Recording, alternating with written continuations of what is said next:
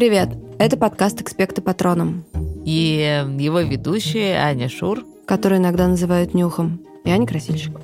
В этом подкасте мы говорим о книгах и ищем ответы на разные важные вопросы.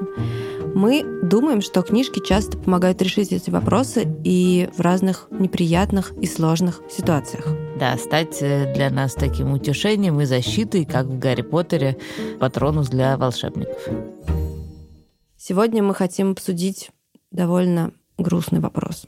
Самый грустный вопрос из тех, что бывает, что делать, когда умирает кто-то близкий. Понятно, что на самом деле ответа на этот вопрос буквально такого нету. Что тут поделаешь? Ничего ты не поделаешь. Но это тяжелая ситуация, в которой часто не очень понятно, как себя вести, как правильно себя вести, какая у тебя должна быть реакция, или у тебя не должно быть никакой реакции. Правильно ли, что у тебя нет никакой реакции, или это очень плохо? И обо всем об этом мы хотели поговорить в связи с книжкой, которая называется Мой дедушка был вишней. А написала ее итальянская писательница Анджела Нанетти. Или Анджела. Анджела Нанетти. Да, ну так же, как в выпуске про книжку «Дающий», к этой книжке у нас такое еще дополнительное отношение, потому что ее перевела Аня. Да, я ее действительно перевела, и это одна из моих самых любимых работ, которые у меня были в жизни, потому что бывает, что когда что-нибудь делаешь, потом на это смотришь, спустя какое-то время становится как-то неприятно, и кажется, что ты все сделал неправильно. А вот тут вот, когда я перечитываю эту книжку, я ее много раз перечитывала, я читала ее и сама, и своим детям. Каждый раз, когда я ее перечитываю, мне, мне становится вообще довольно хорошо. Мне нравится то, что получилось. Да, и мне тоже очень понравилось то, что получилось. И особенно мне понравилось, что в этой книжке так глубоко и так при этом нежно и так грустно и одновременно не так грустно. В общем, вот этот вот страшный достаточно вопрос рассматривается со всех сторон. Итак, что происходит в книжке? В книжке есть главный герой, его зовут Танина, ему в начале книжки 5, А потом шесть. потом 6, да. Ну, в общем, он очень маленький. И у него есть э, бабушка и дедушка с одной стороны, бабушка и дедушка с другой стороны. Они очень разные. Одни живут в городе, это папа и мама папы, и их зовут Луиджи и Антониета. А другие живут в деревне, это мамин родители, их зовут Атавиана и Теодолинда. Да, да, Линда. Такое красивое имя. Дедушка называет Линда, а Линда, правда, на другом языке, на испанском, значит красивая.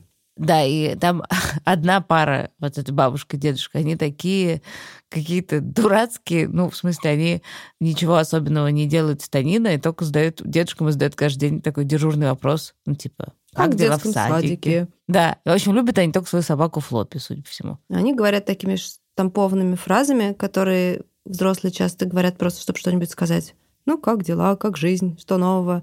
И э, на самом деле у Танины нет с ними никакой близости.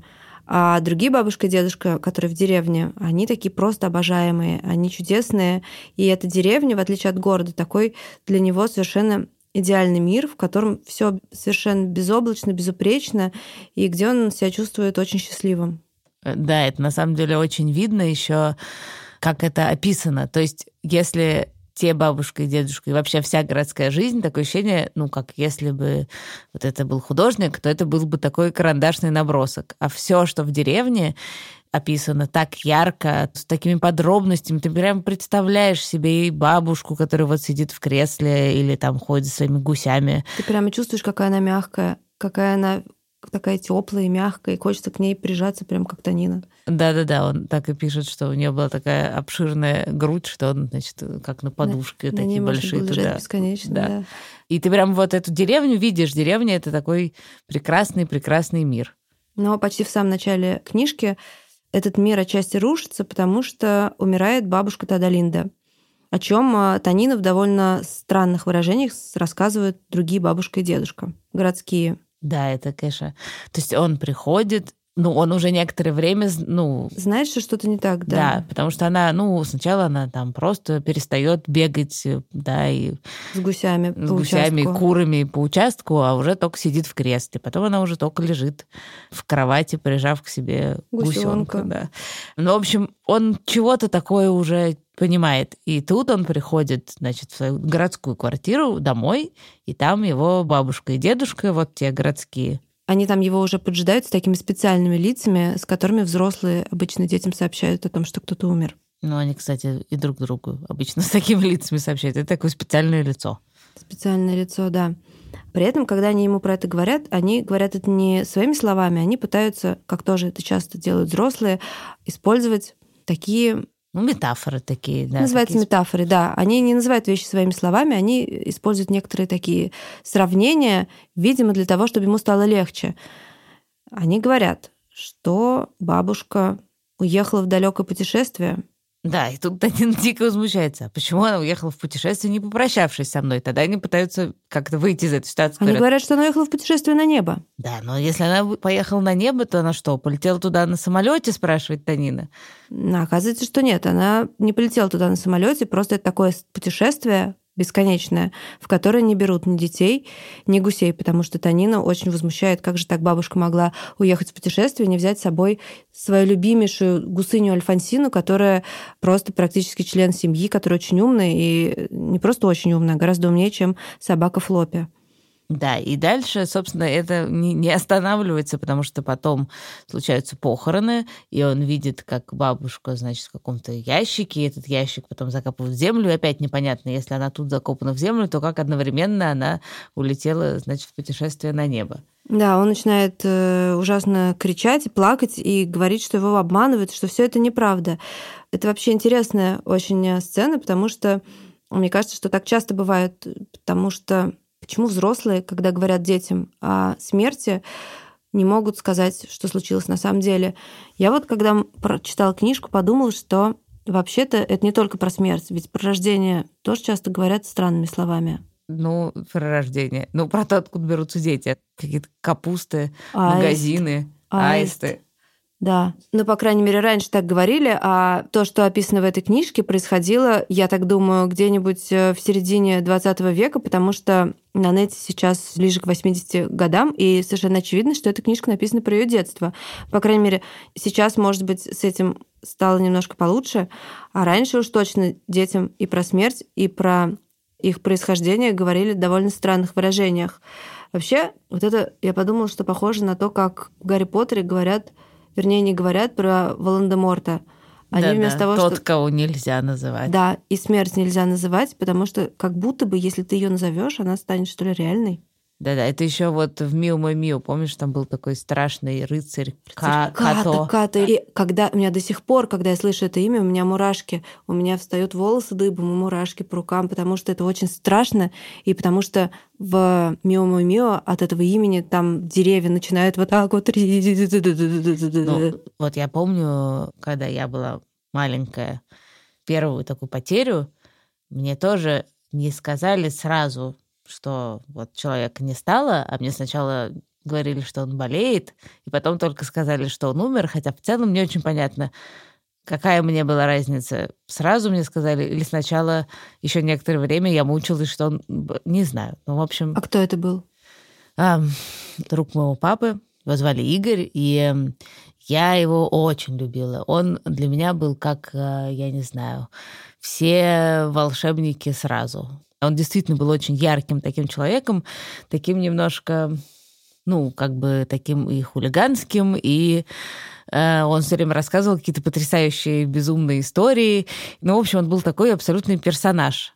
Я его очень любила. И я помню вот эту всю ситуацию. Вот как сначала ничего не говорят, потом что-то, потом, что он болеет, и вот мне говорят, что он умер. А сколько тебе было лет?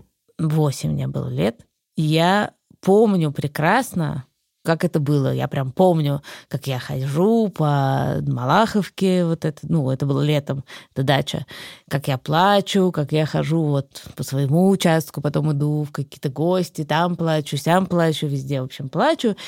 И как я ощущаю такое огромное-огромное горе. Оно, то есть я прям помню вот этот вес этого горя. Оно было сильно больше меня. Интересно, потому что когда у меня в детстве случилась первая смерть близкого человека, я как раз не плакала. Я очень хорошо все это тоже помню. Умерла моя бабушка, с которой мы были очень близки. Мне было почти 8 лет. И я очень хорошо помню, что, во-первых, я помню, что мне про это тоже не сразу сказали. Я помню, что меня увезли специально на дачу с другими бабушкой и дедушкой, у которых становились специальные лица, когда заходила речь об этой бабушке. Я сразу поняла, что что-то не так. Я ждала, когда со мной будет э, проводиться этот разговор. И когда мы приехали в Москву, я даже помню, где это было, в каком месте мне мама про это сказала. Она, правда, сказала все как и есть. Она сказала, что бабушка умерла. И я как бы уже к этому моменту догадалась, что это так. Но когда были похороны, я совершенно не верила в то, что это реально все происходит. Мне казалось, что у нас с бабушкой есть какой-то свой заговор против всех этих людей, и что на самом деле она, конечно, не умерла. Более того, я смотрела на этот гроб и думала о том, что она мне как-нибудь сейчас немножечко так подмигнет, и как бы, ну, мы с тобой понимаем, что все это полная ерунда, и что это неправда.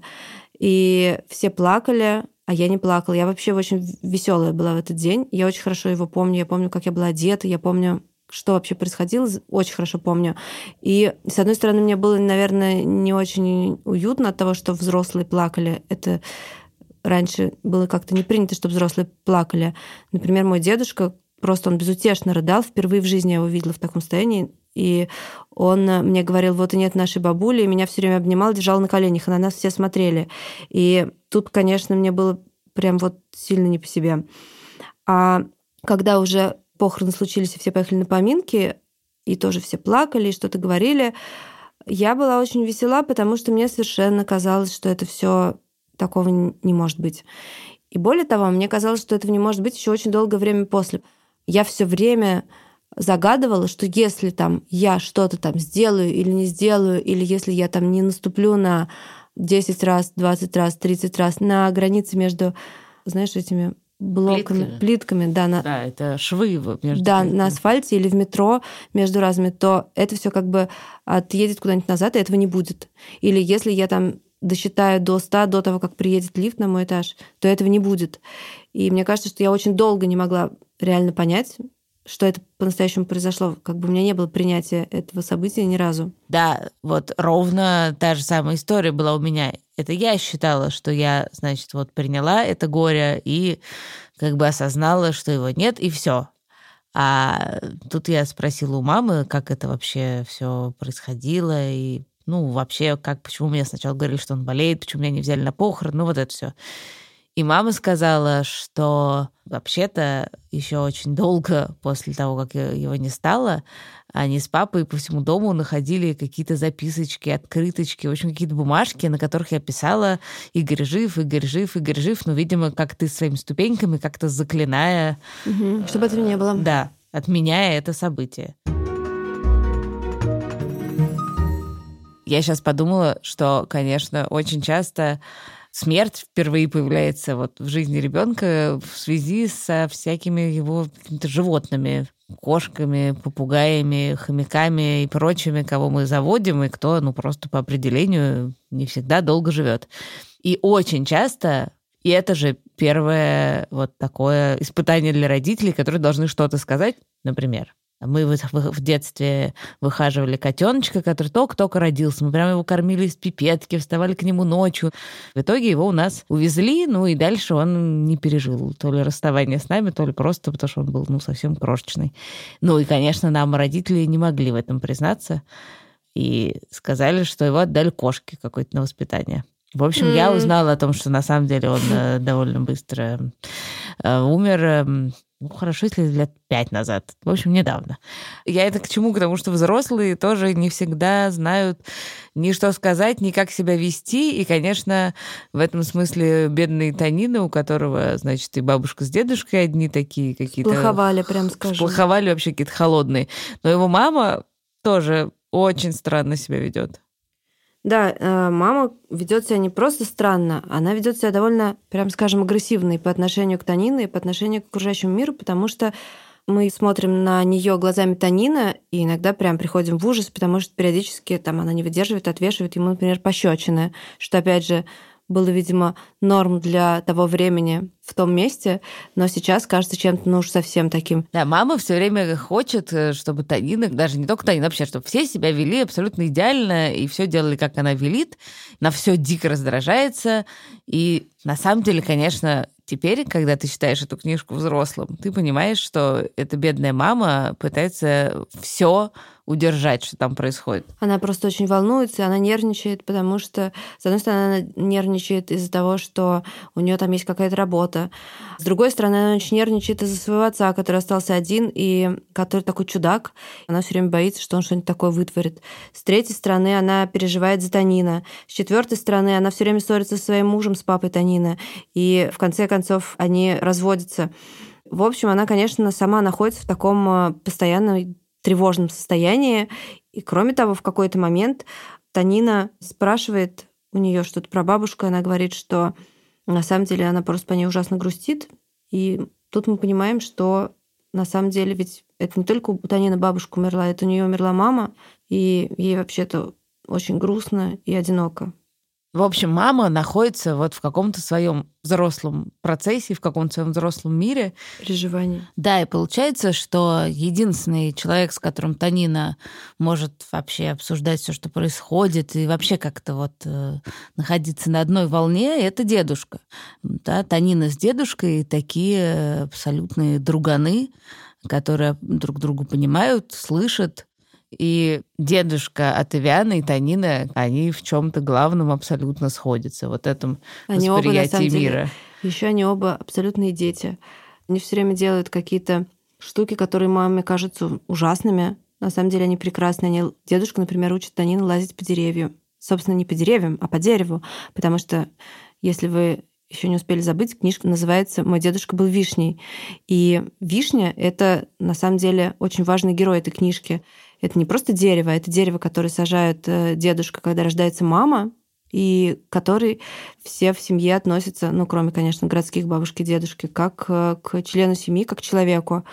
И как раз э, дедушка учит Танину лазить по вишне, перебираться с ветки на ветку, как обезьяна у дедушки и Танины очень много каких-то симпатичных очень традиций. Например, дедушка ему вот каждое утро взбивает какой-то особенный гоголь-моголь с вином. Естественно, когда Танина рассказывает про это маме, она тут же реагирует, как вино?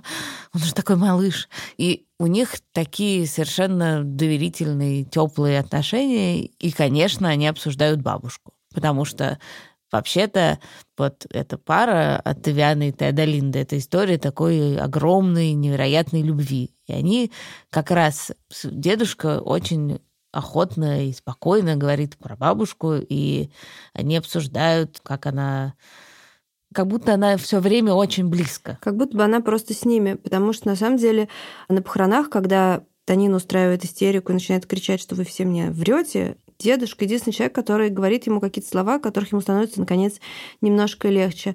Он ему говорит, что бабушка просила с тобой попрощаться и тебя поцеловать. И еще она сказала, что оставляет вместо себя Альфонсину. И как-то после этого ему действительно немножечко все как-то становится понятней и немножко легчает. Да, и Танина, он э, вот эту мысль о том, что бабушка оставила вместо себя гусыню Альфонсину, он ее как бы додумывает до конца, и он решает, что бабушка просто превратилась в эту гусыню и действительно все время рядом. Вот они говорят про нее, как будто бы она все время остается с ними, и Танина даже в какой-то момент спрашивает у дедушки, жалко ли ему, что она умерла. Там такой диалог. Тебе жалко, что она умерла? Я заметил, что, говоря о мертвых, все делают серьезные лица и вздыхают, даже если едва их знали. А дедушка никогда не грустил, говоря о бабушке.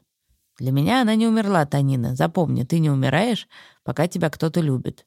Вообще, мне кажется, после того, как умирает бабушка, Танина боится смерти, думает про смерть, потому что каждый раз, когда он видит, что дедушка как-то закрыл глаза или там замер где-нибудь или заснул, он каждый раз думает, это несколько раз мелькает в книжке, что он умер в какой-то он момент. Он его спрашивает, дедушка, ты не умер? Да, он все время его трогает и говорит, дедушка, ты не умер?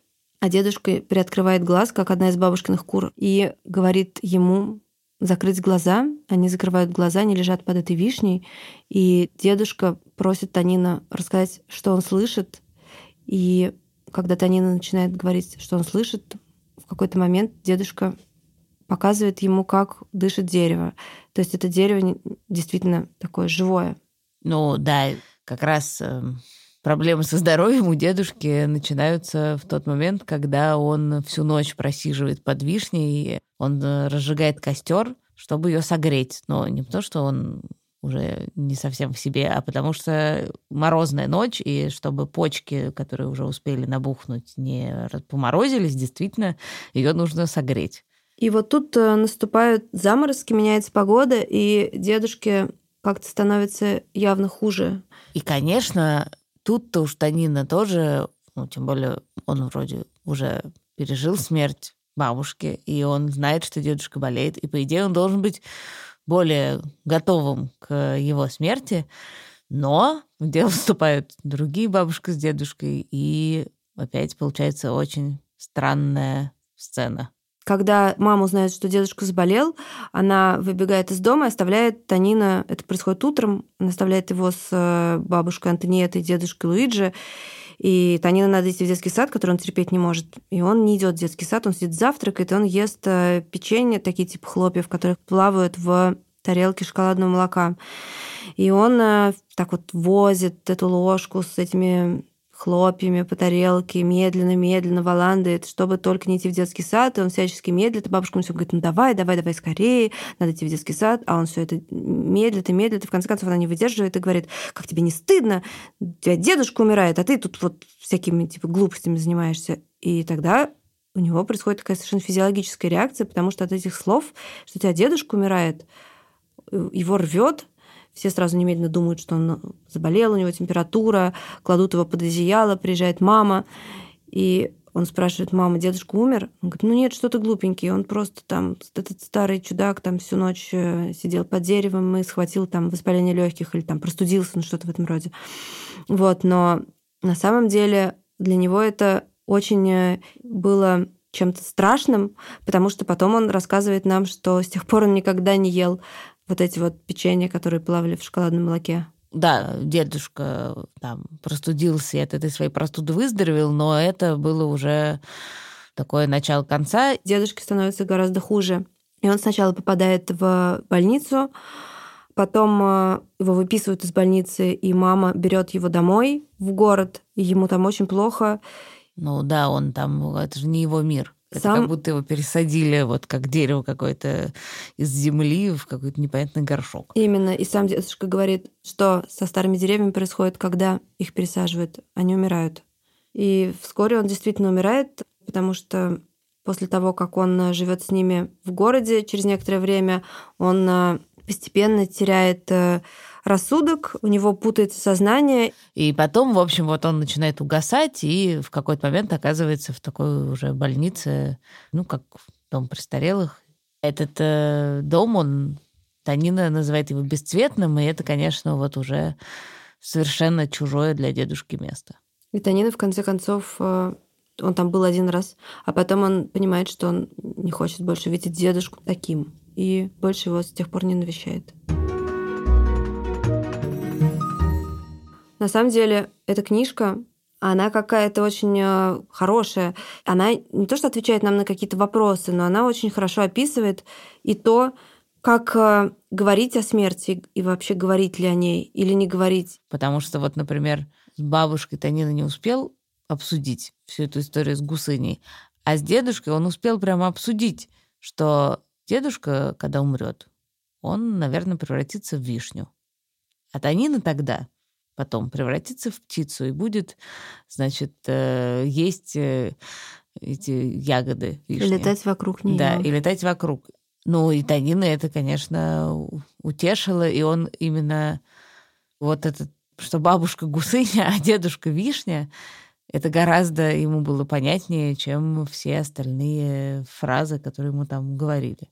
И идея о том, что кто-то не умирает, пока ты его любишь, мне кажется, тоже для него оказалась очень какой-то важной и спасительной, потому что на самом деле то, как он э, вспоминает своих бабушку и дедушку, и то, как он о них говорит, определенно совершенно говорит нам о том, что он их очень любит, и они как бы всегда с ним. Сейчас вот мы с тобой говорили про гусыню, про вишню, и получилось, что как будто это похоже на историю про капусту и... А гусыня на аиста? Да, и аиста, но на самом деле, конечно, нет, потому что никто не говорит Танину, что на самом деле там дедушка не умер, а превратился в вишню. Или на самом деле бабушка не умерла, а превратилась в гусыню. Просто память о них. У нее есть такое вещественное...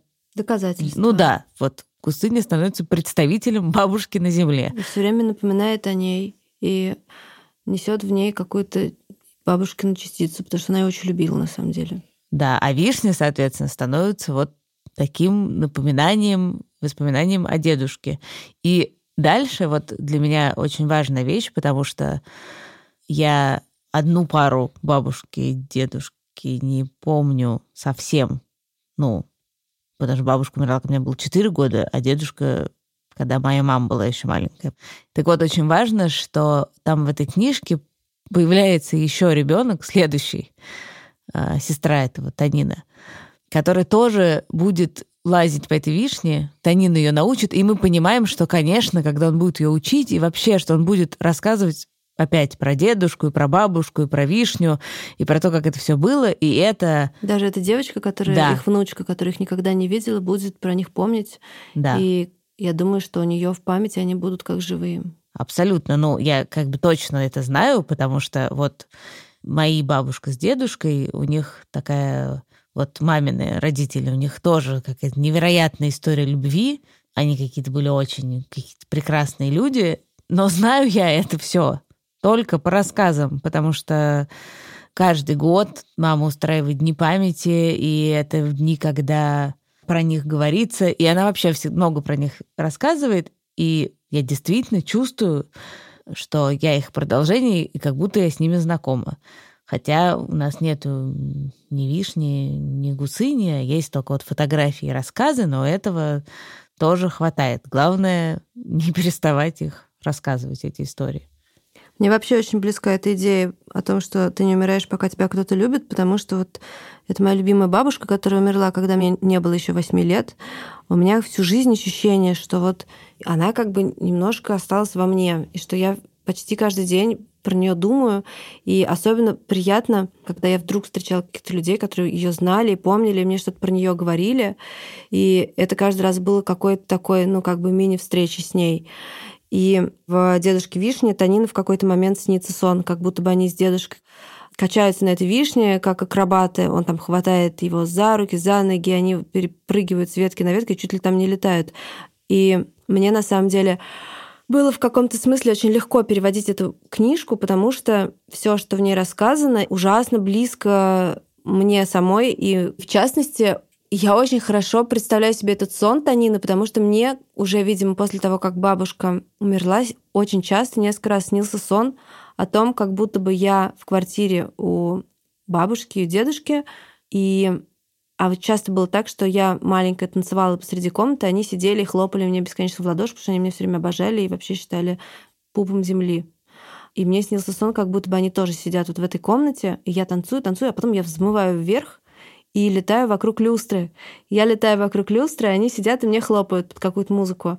И это одна штука. А другая штука очень важная в этой книжке про горе, а, что там вот эта вот история с печеньем, которое ест Танина и с молоком, и что его рвет, когда бабушка ему говорит, что дедушка умирает, она тоже на самом деле очень важная, потому что нет никакого правильного восприятия горя. Оно у каждого свое. И ты можешь э, вести себя плохо, но при этом очень переживать. Ты можешь очень горько плакать, и можешь вообще не плакать, а прыгать и скакать на похоронах. И это совершенно не значит, что там это плохо или неплохо, это просто бывает очень по-разному, и главное, что это ни о чем не говорит. Ну и главное, что взрослые, которые в этот момент вокруг тебя, они тоже, им тоже грустно, они тоже могут очень странно себя вести. Они, правда, обычно не скачут на похоронах, но и делают странные лица, серьезные специальные глаза, когда говорят об этом, что может казаться каким-то неестественным. Да, но это тоже проявление горя.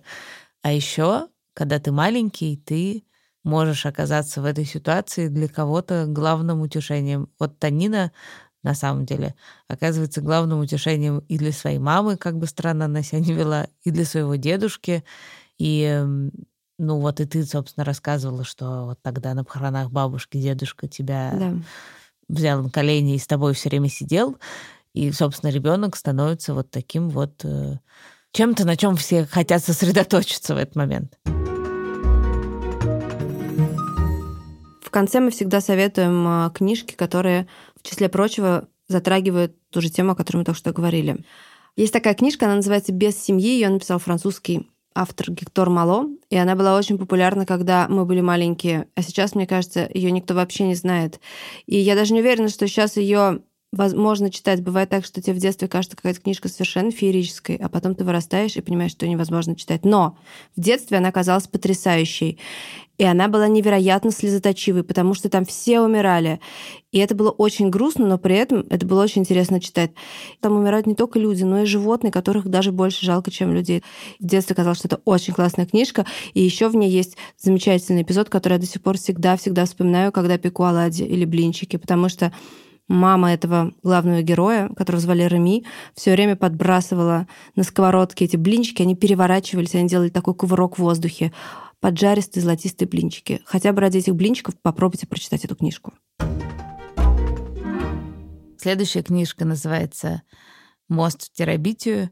Там есть часть про смерть, но в основном эта книжка про то, что может дружба сделать с человеком, и как главный герой из такого потерянного и несчастного существа благодаря дружбе превращается просто в замечательного, целеустремленного, отважного, крутого человека. И третья книжка называется «Томасина». Это очень известная книжка, наверняка ее многие читали. А если не читали, то прочтите обязательно. Она очень такая надрывная и очень сложно тоже держаться от рыданий, когда ее читаешь, но она при этом очень классная, очень интересная. Она про девочку, которая умерла мама. Это происходит в самом начале книжки, поэтому я не делаю сейчас никакой спойлер. И у нее есть папа, который так переживает из-за смерти мамы, что он полностью вообще закрывается от мира. И еще эта книжка про кошку. Прочитайте ее. Нам ужасно приятно читать ваши письма и отзывы, и на некоторые вопросы мы ответим просто какими-то следующими выпусками, на некоторые мы не знаем, что отвечать, а бывают какие-то вопросы, на которые мы можем дать ответ прямо сразу. Нам написала мама одного мальчика, который идет на карнавал в Испании, и он должен нарядиться деревом. И... Он должен нарядиться деревом не один раз, а два раза. Один раз в библиотеке, а другой раз на карнавале. И маме хочется убить двух зайцев, сделать один костюм в виде дерева. Ее, я очень, очень хорошо ее понимаю, в принципе. Да, тем более, что это совсем не просто сделать костюм дерева. И она спросила, какие мы помним книжки, где героем бы было дерево. Ха-ха, дедушка Вишня.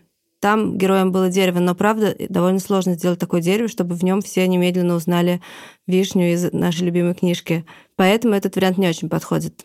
Потом мы вспомнили про стих Чуковского про чудо дерева, на котором висели ботиночки. Его очень легко сделать, но, конечно, вряд ли его познают в Испании. Еще мы вспомнили а, дерущуюся Иву из Гарри Поттера, в которую приземляются Рон и Гарри, взяв этот самый голубой маленький автомобиль мистера Уизли и врезавшись в эту несчастную Иву, она все время дерется.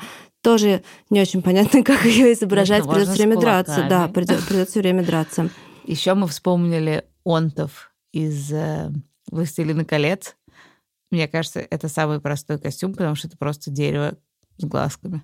Но, кажется, победителем должен стать Пиноккио, он же Буратино, потому что все-таки, мне кажется, его знают дети во всем мире, и, и он, он абсолютное дерево. И он сделан из дерева, да.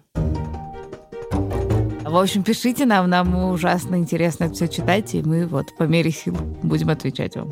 Пишите нам письма на арзамас собака арзамас.академи. Пока.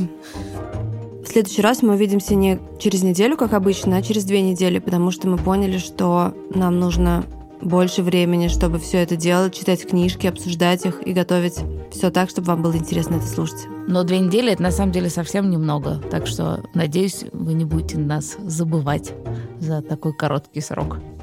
Напоминаем, что наш подкаст можно слушать везде, где вам удобно слушать подкасты. Во Вконтакте, на Яндекс Музыке, в iTunes, в Кастбоксе, в общем, везде. Но, конечно, удобнее всего его слушать в приложении «Радио Арзамас», потому что там еще очень много всего интересного. Также мы, как обычно, благодарим всех, кто делает этот подкаст таким прекрасным, а именно редактора Асю Терехову, выпускающего редактора Дмитрия Перевозчикова, звукорежиссера Павла Цурикова, композитора Михаила Сарабьянова, расшифровщика Кирилла Гликмана, фактчекера Надежду Богданову и студию «Глаголев FM.